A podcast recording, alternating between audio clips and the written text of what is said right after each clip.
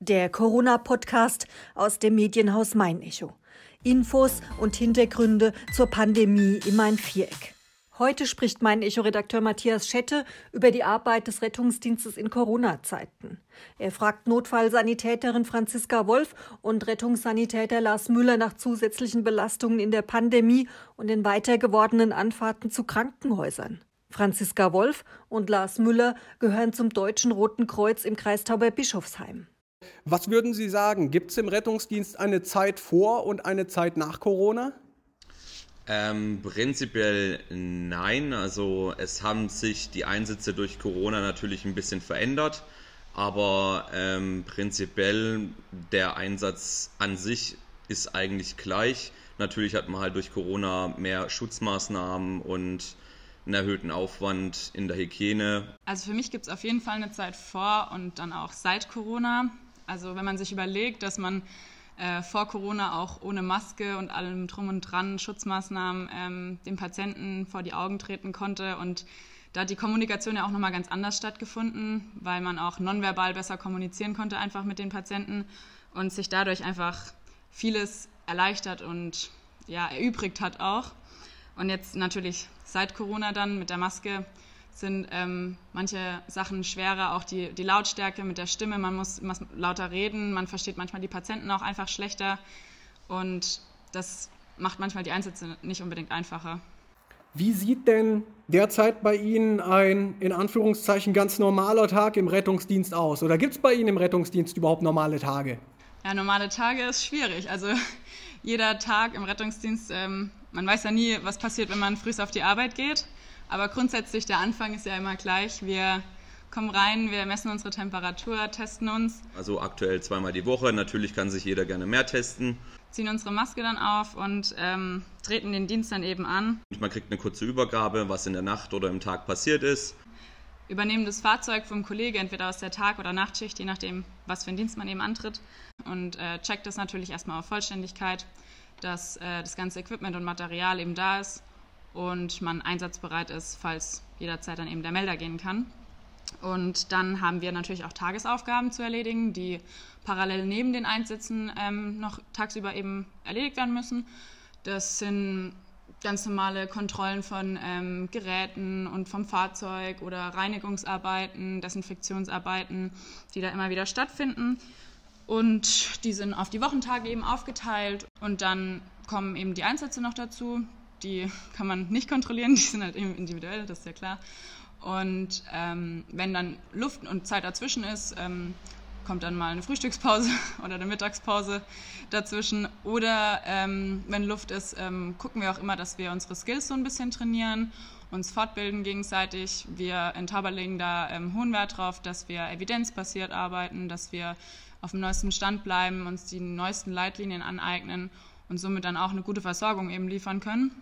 Und ich denke auch, dass es in Zeiten von ähm, Covid nochmal ganz interessant geworden, weil da eben auch diese Covid-Leitlinien eben rauskamen und da eben auch allgemein Therapie und Maßnahmen angepasst werden müssen. Und dann kommen nach den Einsätzen wieder die Fahrzeugaufbereitung dazu, gegebenenfalls, wenn es ein infektiöser Transport war oder ein fraglich infektiöser Transport, noch die, die Desinfektion. Und ähm, zum Dienstende dann klassisch wieder die Übergabe eben an die Folgeschicht und die Fahrzeugaufbereitung, ähm, dass es eben ordentlich übergeben werden kann. Und danach fallen Sie müde ins Bett? Ja, es kommt drauf an, wie der Tag war. Also wenn es natürlich viele Einsätze waren und ähm, auch viele schwierigere Einsätze, dann ähm, selbstverständlich kann es auch solche Tage geben, wo man dann einfach mal müde ins Bett fällt. Bei uns in Tauberbischofsheim sind das zwölf ähm, Stunden Schichten, die wir fahren auf dem ähm, Rettungswagen und auf dem äh, Notarzteinsatzfahrzeug. Und ähm, ja, also es ist auch so, dass man, wenn man quasi nicht raus alarmiert wird, ja unterbewusst schon irgendwie so eine leichte Anspannung hat und auch so einen Tag mit wenig Einsätzen einen dann auch ein bisschen ähm, fertig machen kann. Ähm, Ende vergangenen Jahres war äh, beim Thema Corona die Delta-Variante dominierend und die Intensivbetten äh, der regionalen Krankenhäuser haben sich zunehmend gefüllt. Ich war vergangenes Jahr im Dezember hier, da hat mir die Kreisgeschäftsführerin gesagt, dass äh, die Fahrten zunehmend länger werden, um noch freie Betten zu finden. Wie ist es im Dezember letztes Jahr gewesen? Können Sie dann ein paar Beispiele nennen? Ich habe es auch von Kollegen gehört, dass die Fahrten halt weiter geworden sind in andere Krankenhäuser, da ähm, hier die zentralen Krankenhäuser hier im Kreis ähm, halt nicht aufnahmefähig waren, weil sie halt überfüllt waren. Und dementsprechend mussten längere Fahrten nach Würzburg, also in Nachbarkreise, unternommen werden. Und das zieht sich halt alles und ja, man ist sehr lange unterwegs mit dem Patienten. Ja, also ich hatte tatsächlich eine Verlegungsfahrt, die ging nach Tübingen. Das waren ähm, zwei Stunden Fahrt, also hin und zwei Stunden wieder zurück, insgesamt vier Stunden mit der Übergabe und der Patientenaufnahme und allem drum und dran. Im Endeffekt fünf bis sechs Stunden waren es, glaube ich, insgesamt. Sowas zieht sich dann natürlich schon und das ist nochmal eine ganz andere Herausforderung, weil man eine längere Betreuung hat. Das ist im Rettungsdienst eigentlich nicht der Standard. Ähm, normalerweise gehen die Einsätze eins bis zwei Stunden maximal von Abladen bis Aufladen und dann die Fahrzeugaufbereitung halt eben noch zusätzlich dazu gerechnet. Ähm, und das ändert sich schon nochmal. Das war jetzt speziell kein Covid-Patient tatsächlich, aber aufgrund von der ähm, Covid-Kapazitäten und der Belegung von den Krankenhausbetten musste dieser Patient verlegt werden. Also im Endeffekt dann doch aufgrund von Covid. Aber ähm, ja, man ähm, die richtig weiten Transporte von kritischen Covid-Patienten auch, die übernehmen dann die Intensivtransporter. Also da sind extra Rettungswägen, die auf den Intensivtransport ausgelegt sind. Die haben dann anderes Equipment dabei und eine andere Ausstattung. Und da muss dann so ein Auto und so ein Fahrzeug halt eben einspringen. Aber ähm, grundsätzlich, wir haben hier unsere nahegelegenen Krankenhäuser in einer Erreichbarkeit von 10 Minuten bis 15 Minuten und dann natürlich die, Univers äh, die Universitätskliniken in Würzburg zum Beispiel jetzt da wo die Anfahrt dann schon mal 30 Minuten dauert, was bei kritischen Patienten natürlich auch nicht ohne ist. Und wenn hier die Intensivkapazitäten belegt sind, was auch schon der Fall war, musste dann eben der kritische Patient ähm, nach Würzburg transportiert werden, was für uns natürlich dann schon eine längere Anfahrt ist. Also nicht der normale Durchschnitt einfach. Im Rettungsdienst haben Sie ja nicht nur Verlegungsfahrten, sondern Sie werden auch sehr oft zu Notfällen gerufen. Äh, wie ist das denn eigentlich, wenn Sie bei potenziellen Corona-Patienten zu Hause eintreffen? Die haben irgendwie angerufen über den Notfall, uns, uns geht es nicht gut, wir fürchten Corona und kommen Sie bitte schnell vorbei. Wie, wie ist das? Mit welchem Gefühl fährt man dorthin und was erlebt man dort? Prinzipiell äh, versucht ja die Leitstelle schon ähm, eine Corona-Abfrage zu machen und dementsprechend gehen wir dann in den Einsatz rein, äh, schützen uns dementsprechend dann schon vor Ort wir ziehen unseren Schutzkittel, Schutzbrille und unsere FFP2-Maske auf. Die haben wir aber auch generell in jedem Einsatz auf. Und dann dazu machen wir nochmal eine Corona-Abfrage vor Ort. Wir fragen auch nochmal, was die Symptomatik denn ist. Und wir behandeln dann die Patienten erstmal ähm, als Corona-Verdacht, falls sie die äh, Symptomatik haben. Und wenn das soweit geklärt ist, ja, trifft man die Patienten eigentlich in den unterschiedlichsten Zuständen an. Also es kann sein, dass die im Augenblick noch relativ fit wirken, aber es kann sich auch jederzeit schnell ändern. Also wir treffen da wirklich von starker Atemnot äh, bis Gliederschmerzen nur an. Also das ist ganz unterschiedlich. Ja, also das ändert sich relativ schnell. Also ich würde sagen, das ähm, ist, glaube ich, so eine 50-50 ähm, Aufteilung. Meiner Erf Erfahrung nach zumindest. Es gibt die Patienten, die potenziell nicht kritisch sind, meiner Meinung nach, aber einfach mit viel Unsicherheit behaftet, weil die Aufklärung vielleicht auch schwierig ist und man dann lieber mal einmal zu oft den Rettungsdienst anruft als einmal zu wenig und dann auch ähm, Angst hat, weil oder nicht weiß, dass man in Quarantäne auch hausärztliche Betreuung bekommt und dann eben den Rettungsdienst ruft, weil der kommt ja nach da ist die Problematik halt eben, dass wir nicht eine Spritze geben können und wieder gehen können, sondern wir müssen natürlich auch wie bei jedem anderen Patienten die Situation beurteilen und einschätzen. Und gegebenenfalls zu Hause lassen oder eben mitnehmen, je nachdem, wie auch der Patient das eben möchte. Das ist natürlich auch im, im Interesse des Patienten. Dann gibt es aber auch die anderen 50 Prozent von den ähm, Covid-Patienten, die tatsächlich dann auch schlechte Verläufe haben und auch schnelle schlechte Verläufe. Und da rede ich dann davon, dass ähm, Patienten eigentlich noch in einem wachen, kreislaufstabilen Zustand angetroffen werden und in dieser kurzen Zeit, in der wir diesen Einsatz abarbeiten, ähm, so schlecht werden, dass sie dann am Ende kreislaufinstabil werden und vielleicht sogar einen Beatmungsplatz brauchen. Und das sind eigentlich nur Minuten und also bis halbe Stunde, Stunde, die wir da abarbeiten. Und das, also das geht so auf der Goldwaage, quasi gleicht sich das ganz gut aus, dass da eben sowohl die eine Seite zu sehen ist, als auch die andere Seite natürlich. Ist das dann ein Einsatz, wo bei sowas grundsätzlich der Notarzt dann auch hinzugezogen wird oder ist das was, was Sie in eigener Regie auch abarbeiten können? Also prinzipiell entscheidet es erstmal die Leitstelle, ähm, was sie hinschickt zu einem Einsatzstichwort. Ähm, wenn wir vor Ort sind, oftmals auch ähm, allein alarmiert als Rettungswagen fahren wir dorthin und wir entscheiden dann vor Ort, ob wir uns einen Notarzt dazu äh, holen, je nachdem, wie es dem Patienten halt auch vom Zustand her geht. Ähm, und wir entscheiden dann, ob wir alleine in die Klinik fahren oder wie gesagt, wir uns einen Doktor vor Ort dazu holen, weil die Situation jetzt kritisch ist. Aber prinzipiell arbeiten wir auch solche Einsätze allein ab. Wir haben ja die Notfallsanitäter auf dem Auto und die sind ja ähm, die oder haben die höchste Ausbildung im nicht, äh, also nicht ärztlichen Bereich. Wie häufig sind denn die Einsätze, dass man Corona-Patienten zu Hause abholen muss? Ist es so, dass die meisten Leute das noch selber schaffen, sich in medizinische Versorgung zu begeben und es macht einen relativ kleinen Anteil an oder ist er doch höher als gedacht? Ich würde behaupten, wir fahren doch jetzt häufiger wieder Patienten. Äh, ich denke mal, das ist auch der Omikron-Variante geschuldet, dass wir einfach jetzt wieder mehr die Corona-Einsätze haben. Es gab mal eine Zeit, da ist es so leicht abgeflacht mit den Einsätzen, aber es ist dann relativ schnell auch wieder hochgegangen, die äh, Fallzahlen. Und man hat auch gemerkt, dass wir auch wieder mehr äh, Corona-Fälle transportieren. Und jetzt ist auch gerade wieder so eine Zeit, wo relativ viele Corona-Patienten in die Krankenhäuser gebracht werden, die einfach daheim nicht mehr zurechtkommen oder halt sich einfach auch so schlecht fühlen, dass sie ins Krankenhaus wollen und auch müssen. Nach so einer Einsatzfahrt, wie lange dauert das, danach einen Rettungswagen wieder einsatzklar zu machen? Also nach so einer Fahrt, ähm, je nachdem, wo wir jetzt stehen, wir können ja mal davon ausgehen, wir sind nach Bad Mergentheim gefahren, haben da einen Patienten hingebracht, müssen wir erstmal ähm, nicht einsatzbereit wieder zurück zur Wache fahren. Dort angekommen ähm, holen wir uns das Desinfektionsmittel und fangen an, den kompletten Rettungswagen zu putzen, inklusive die ganze Ausrüstung, die wir ja auch benutzt haben.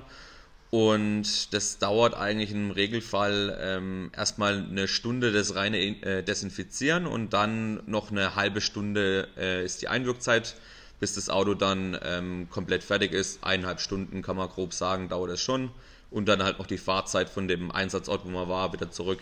Genau. Machen Sie äh, denn im Alltag oder im Dienst auch Erfahrungen mit äh, Corona-Kritikern oder vielleicht sogar Leugnern? Und wenn ja, welche? Ja, tatsächlich schon, wobei das eigentlich bei uns gar nicht so viel Raum findet während der Arbeit. Also, na klar, die Leute erzählen das einem, da, da fragt man manchmal auch einfach nicht danach, aber man hat, jeder hat seine eigene Meinung, individuell, egal in was für einem medizinischen Bereich, ob jetzt im Rettungsdienst oder ob in der Wirtschaft oder was auch immer. Genau, und bei uns kommt es ja auch nicht darauf an, was derjenige für eine Meinung hat. Da wird ja jeder gleich behandelt. Also auch unterschiedliche Religionen, Kulturen, alles drum und dran, das kommt, darauf kommt es bei uns nicht an. Und wir versuchen dem Ganzen dann nicht so viel Raum zu geben und uns einfach zu, darauf zu fokussieren, den Patienten die bestmöglichste Behandlung eben zu gewährleisten und müssen dabei ja auch nicht der Meinung zustimmen, sondern wir können uns das anhören, wir können das abnicken und dann machen wir weiter. Also ich würde prinzipiell sagen, eher ähm, im allgemeinen Bereich, also privat eher, dass man da mal eher die ähm, Erfahrung mit einem Corona-Kritiker oder Leugner macht.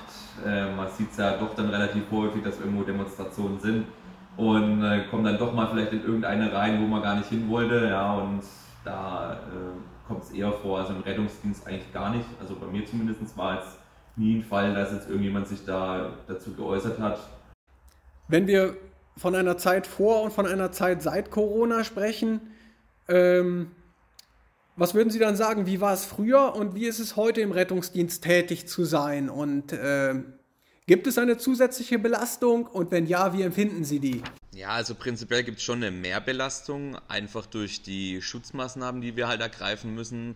Ich sag mal, vor Corona sind wir einfach ohne Masken zu den Patienten ja gegangen. Also da gab es das so eigentlich direkt nicht außer es waren irgendwelche andere Infektionskrankheiten, wo man schon vorab wusste oder sich dann letztendlich der Verdacht geäußert hat. Ähm, jetzt natürlich kommt halt die ähm, Maske dazu, die Schutzkleidung allgemein mit ähm, noch Schutzbrillen, nochmal Schutzkittel und das auch relativ häufig, dass wir die tragen. Ist halt einfach gerade äh, hohe Belastung, auch im Sommer, wenn man dann doch bei den hohen Temperaturen ähm, noch vielleicht im dritten, vierten Stock irgendwo einen Corona-Verdacht hat und dann mit dem Patienten auch noch runter muss, muss ihn runter tragen vielleicht im schlimmsten Fall. Und das ist schon eine körperliche Belastung, die dazukommt. Und das hatte man früher jetzt nicht so, dass man extrem belastet war durch noch zusätzliche Schutzkleidung. Also es kam schon ab und zu vor, aber halt nicht so häufig wie jetzt. Also es gibt meiner Meinung nach selbstverständlich dann eine zusätzliche Belastung. Wie schon gesagt, allgemein die Schutzmaßnahmen, die wir grundsätzlich bei jedem Patienten ergreifen. Man muss ja immer sagen, wir sind der Erstkontakt zu einem Patienten. Also wir sind die, die, wenn ein Patient infektiös ist, zuerst den Kontakt haben und müssen uns dementsprechend auch schützen. Wir fragen das natürlich auch vorher ab. Also der Einsatzablauf ist schon mal komplett anders als zuvor. Das macht dann diese Routine und Reihenfolge hat es eben komplett verändert. Erstmal dann natürlich die körperliche Belastung, diese ähm, Schutzkittel, die wir tragen, die sind nicht atmungsaktiv, genauso wenig ähm, die, äh, die ganze Bedeckung im Gesicht mit Schutzbrille, Schutzmaske und allem drum und dran da steigt die körperliche Belastung auf jeden Fall. Und ähm, ich glaube, jeder kennt es, wenn die Brille anläuft zum Beispiel, wenn man eine Maske trägt. Auch das passiert bei uns. Da dann noch den Durchblick zu behalten, ist manchmal ganz schön schwierig. Aber wir geben natürlich immer unser Bestes. Und was man auch dazu sagen muss, zum Beispiel früher, wenn wir den Patienten behandelt haben oder die Diagnostik gefahren haben, hatten wir danach eine Verdachtsdiagnose und sind daraufhin haben wir entschieden, welche Klinik wir anfahren, weil wir brauchen ja auch eine spezielle Fachabteilung zum Beispiel.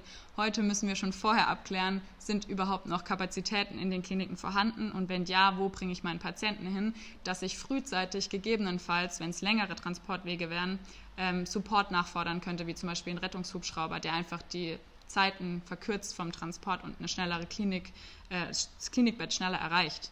Und das ähm, hat sich schon geändert, auch allein die Herangehensweise quasi an den Patienten. Und dann, wie ich vorhin schon gesagt habe, die Kommunikation läuft ganz anders ab. Viel lauter, dadurch viel hektischer, keine nonverbale Kommunikation. Man kann weder mit Gestik oder Mimik dem Patienten irgendwie ein gutes Gefühl vermitteln oder eine, Sicherheit, sondern man muss das halt alles mit lauten Worten machen. Und das finde ich sehr schwierig manchmal und sehr unangenehm, gerade in Situationen, wo es mal hektisch und kritisch auch ist, ist das nicht so schön. Jetzt gibt es zum einen Corona. Es ist jetzt zwei Jahre her, dass der erste Fall in Deutschland aufgetreten ist. 27. Januar 2020 ist jetzt äh, fast auf den Tag genau ein Jahr her. Jetzt sind die Varianten dazugekommen. Delta, Omikron. Man weiß vielleicht nicht, was gar nicht, äh, äh was zusätzlich noch alles kommt. Hat sich die Arbeit durch diese Varianten noch einmal zusätzlich verändert? Oder äh, heißt es, wir haben die Schutzmaßnahmen ergriffen und viel mehr als das, was wir ohnehin gemacht haben, können wir nicht noch zusätzlich machen? Ja, die Arbeitsweise an sich, würde ich sagen, hat sich nicht geändert, egal bei was für einer Variante. Geschützt werden muss sich immer und immer gleich.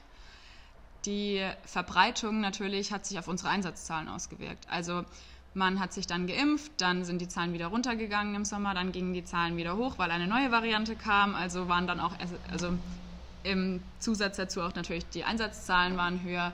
Das würde ich sagen, hat sich mit den äh, Varianten äh, ein bisschen hinzugezogen. Aber ansonsten von der Arbeitsweise her ist ja alles gleich geblieben bei uns, von den Schutzmaßnahmen, vom Herangehen. Anfangs hat es in der Corona-Pandemie klatschende Menschen an Fenstern gegeben für die Leute im medizinischen Bereich. Dann hieß es, es gibt Corona-Boni für viele, aber nicht für alle, was auch bei einigen dann wieder für Verärgerung gesorgt hat. Wie sieht das beim Rettungsdienst momentan aus? Also ich fühle mich äh, wertgeschätzt, auch hauptsächlich vom Arbeitgeber, muss ich sagen. Also wir haben ähm, auch einen Corona-Bonus ja bekommen und wir haben auch ähm, sonstige ähm, Wertschätzungen in anderen Formen bekommen durch den Arbeitgeber.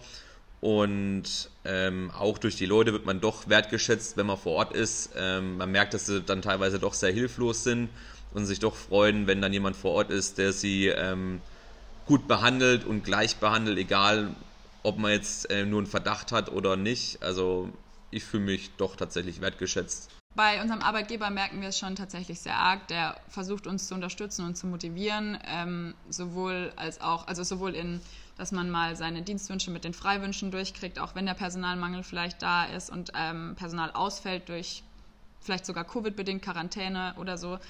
Und ähm, bei den Patienten ist es eben so, dass das ganz drauf ankommt. Zum Beispiel, wenn man jetzt da einen Patienten hat, der potenziell nicht kritisch ist, laut unserer Meinung, laut unserer Diagnose und den Fragen, die wir eben gestellt haben, haben wir auch als Notfallsanitäter in unserer Ausbildung gelernt, ähm, Sozialkompetenzen zu zeigen und diesen Menschen dann natürlich auch, was wir als Aufklärungspflicht dann eben verstehen, das zu erklären, dass äh, das jetzt zum Beispiel kein Fall fürs Krankenhaus ist, weil wir haben ja auch so ein bisschen die Aufgabe mit, die Klinikbetten so zu, in, in der Waage zu halten. Ja? Und ähm, viele Menschen durch diese angespannte Situation allgemein sind unsicher, nicht richtig aufgeklärt und die verstehen das dann vielleicht als Angriff. Und dann ist es natürlich ein angespanntes Verhältnis und dann ist die Wertschätzung vielleicht nicht so hoch. Wenn man den Patienten ordentlich behandelt, wenn man ihm ein Gefühl von Sicherheit vermittelt, was in einer kurzen Zeit gar nicht so einfach ist, dann kommt es auch auf einen zurück und die meisten bedanken sich dann eigentlich auch dafür und lassen das auch einen wissen. Und wir freuen uns auch jedes Mal, wenn einfach nur ein Dankeschön kommt und ein alles Gute ihnen und ja, das gibt einem eigentlich schon viel und man macht den Job ja, man arbeitet nicht beim Rettungsdienst, dass man das Geld verdient, so, ist kein Beruf, um Geld zu verdienen, sondern weil man das ja gerne macht, weil man gerne dann einen Menschen aus einer Situation rausholt, in der er selber nicht mehr weiter weiß, wie er sich helfen kann. Und dann kommen wir. Wie ist denn die Stimmung untereinander im Team? Ich meine, es ist eine äh, erhöhte Arbeitsbelastung. Sie kann möglicherweise noch weiter steigen. Äh, wie geht es Ihnen untereinander, miteinander? Also die Stimmung ist doch, würde ich sagen, gut unter den Kollegen. Man versteht sich ja doch. Man ist ja auch sehr lange zusammen auf der Rettungswache. Ähm, natürlich, so wie heute bei der Franzi, ist es ja auch so, die musste heute einspringen und ja, es kommt doch jetzt häufiger vor, dass Leute in Quarantäne halt müssen ähm, aufgrund von irgendwelchen Verdachtsfällen und deswegen ist die Belastung vielleicht ein bisschen dann auch doch hochgegangen, dass man halt öfters einspringen muss. Also man merkt untereinander im Team, jetzt speziell im Rettungsdienst, dass es eigentlich wie eine Familie ist, weil man muss sich überlegen, man sitzt zwölf Stunden am Tag aufeinander, man sieht teilweise die Leute auf der Arbeit öfter als die privaten Freunde und Familie. Das ist ein ganz anderes Arbeitsverhältnis, als wahrscheinlich der Normalbürger das kennt. Aber ähm, deshalb werden da Streitigkeiten oder Diskussionen auch schneller aus dem Raum geschaffen oder einfach wird besser damit umgegangen, weil man sich ganz anders kennt einfach. Und man erlebt natürlich auch Dinge zusammen, die man auch als normaler Mensch nicht jeden Tag erlebt, was einen auch anders zusammenschweißt. Ergo ist da, würde ich sagen, die, ähm, die, das Klima, das Arbeitsklima eigentlich sehr gut tatsächlich.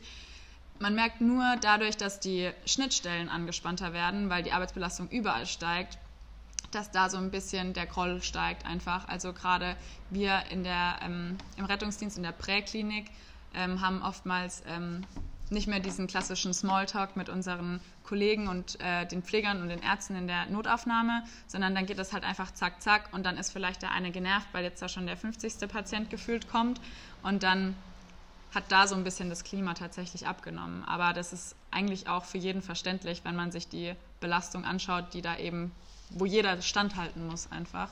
Und da denke ich, kann auch jeder dann das schlucken und akzeptieren und weitermachen. Ganz unabhängig von Corona, wie könnte Ihnen im Rettungsdienstalltag denn der Normalbürger am besten bei Ihrer Arbeit helfen? Am besten hilft uns der Bürger, wenn er ehrlich ist zur Leitstelle, die schon den Anruf entgegennimmt.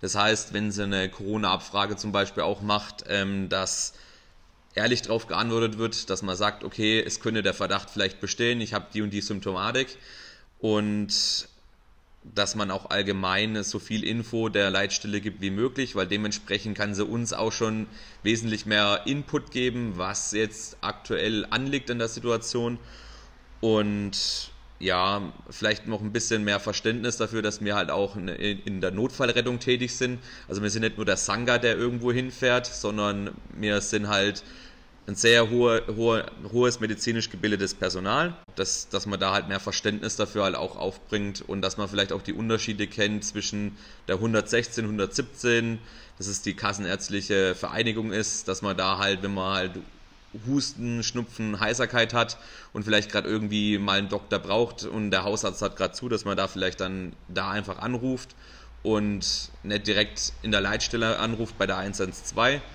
Genau, weil die ist ja für die Notfall, äh, Notfälle da. Und ja, wir sind eigentlich, wie gesagt, für die wichtigen Einsätze wie ähm, ein Herzinfarkt und ein Schlaganfall, also die, die wichtigen Sachen eigentlich da. Und man muss dazu sagen, es nehmen halt die Bagatelleinsätze zu dass man halt öfters mal gerade zu ähm, Rückenschmerzen seit einer Woche fährt und das sollte eigentlich nicht der Fall sein. Dafür sind wir eigentlich nicht zuständig. Dafür ist eigentlich der Hausarzt zuständig und ja, einfach ehrlich sein, das ist eigentlich das Wichtigste. Naja, ich denke, eine, eine Aufklärung wäre da ganz wichtig, so was sind Notfälle, was sind keine Notfälle, wo ist ein Hausarztbesuch eher ähm, vorgesehen. Das würde uns schon viel helfen tatsächlich. Oder auch die Erste-Hilfemaßnahmen. Beobachten wir oft, dass ähm, Menschen dazu oftmals sich nicht trauen, irgendwas, zum Beispiel eine Laienreanimation oder so etwas anzufangen, wobei es ziemlich viele Vorteile verschafft und auch Erfolgsquoten für uns erhöht und natürlich dann auch für die Angehörigen und die Patienten selbst. Das würde uns tatsächlich ähm, den Arbeitsalltag verschönern und auch erleichtern. Ähm, und dann muss man auch dazu sagen, dass auch ein bisschen die Aufklärung über unseren Beruf, finde ich, ähm, noch ja, ausbaufähig ist, sage ich jetzt einfach mal, weil ähm, viele Leute einfach uns noch als die klassischen Sanka-Fahrer eben sehen oder ähm, Pflasterlasterfahrer, wie es auch so schön heißt. Da gibt es ja die verschiedensten Begriffe für. Aber es hat sich mittlerweile so äh, professionalisiert und erweitert, ähm, dass eine Ausbildung zum Notfallsanitäter oder auch der Rettungssanitäter, dass das, ähm, eine, das ist die höchste medizinische Ausbildung im, im, im, medizinischen Bereich einfach. Und dann kommt nur noch der Notarzt quasi in der Notfallmedizin jetzt auch. Da steckt ein geballtes Wissen auch bei den ähm, Notfallsanitätern und Rettungssanitätern hinten dran. Und dass die Leute auch verstehen, dass man nicht den Notarzt ruft, sondern manchmal kommt auch einfach nur ein Rettungswagen. Und dann sind eben diese zwei Besatzungsmitglieder drauf und die tragen dann die volle Verantwortung, teilweise auch für kritische Patienten, wenn mal kein Notarzt abkömmlich ist. Und diese Leute, die schaffen das auch, alleine einen kritischen Patienten zu versorgen im Notfall. Und da zählt auch eine, ähm, die komplette medizinische Therapie dazu, die Intensivmedizin da eigentlich stattfindet und dass man dafür ein Bewusstsein schafft, dass wir eben nicht nur ein Pflaster draufkleben, Verband machen und die Leute einladen und transportieren und das Taxi im Prinzip sind, sondern dass da wirklich Medizin bei uns gemacht wird und dass das richtig Spaß macht. Stichwort Taxi. Wenn der Rettungswagen im Rückspiegel auftaucht und die Leute treten voll auf die Bremse, dann machen die das ja auch irgendwie falsch, oder? Was würden Sie sich denn da von den Autofahrern wünschen, wenn sie unterwegs sind und müssen mal schnell irgendwo hin? Ja gut, also die Sicherheit ist uns natürlich immer das oberste Gebot im Rettungsdienst, unsere eigene, weil es bringt ja nichts, wenn wir auf dem Weg dahin selbst verunfallen. Deswegen, also es kommt immer drauf an. Die Situationen sind natürlich auch auf der Straße individuell. Wenn man jetzt da vorne einen Blitzer sieht, dass der Rettungswagen hinter einem ist, sollten die Leute vielleicht wissen, dass sie auch ein bisschen schneller fahren dürfen, weil das auch vermerkt wird, dass zu dem Zeitpunkt dann ein Rettungswagen hinter einem war. Das ist dann nicht schlimm, das muss man dann auch nicht zahlen. Und ähm, dass man auch mal ein bisschen in eine Kreuzung reinfahren darf, obwohl die Ampel rot ist. Und dass das abrupte Abbremsen oftmals auch nicht die richtige Lösung ist, sondern das langsame Beiseitefahren, gerade bei einer, einer Straße, die nur eine Spur hat, dass eben eine Lücke zwischen beiden Spuren gebaut werden kann, dass die Leute eben durchkommen im Rettungswagen. Und man sollte vielleicht auch das Verständnis ähm, dahingehend erhöhen, dass wenn ein Rettungswagen mit Blaulicht fährt, ist es ein Notfall und wenn er schnell fährt, ist es auch immer noch ein Notfall. Aber wenn ein Rettungswagen mit Blaulicht langsam fährt, dann ist es ein richtiger Notfall, weil dann stehen wir hinten im Auto und arbeiten und der Kollege versucht, die Fahrweise so zu adaptieren, dass wir nicht noch während der Fahrt durch den kompletten Wagen fliegen. Also da ist, wie gesagt, auch immer die Sicherheit hoch, da, dass man da auch ein bisschen Bewusstsein für schafft. Einfach, dass man so ein bisschen versucht, den Weg frei zu machen und ein bisschen aufmerksam auch mal in die Spiegel guckt und die Musik vielleicht nicht so laut dreht. Ich glaube, damit ist auch schon viel getan. Mit Notfallsanitäterin Franziska Wolf und Rettungssanitäter Lars Müller vom DRK Kreisverband Tauber-Bischofsheim sprach mein Echo-Redakteur Matthias Schette.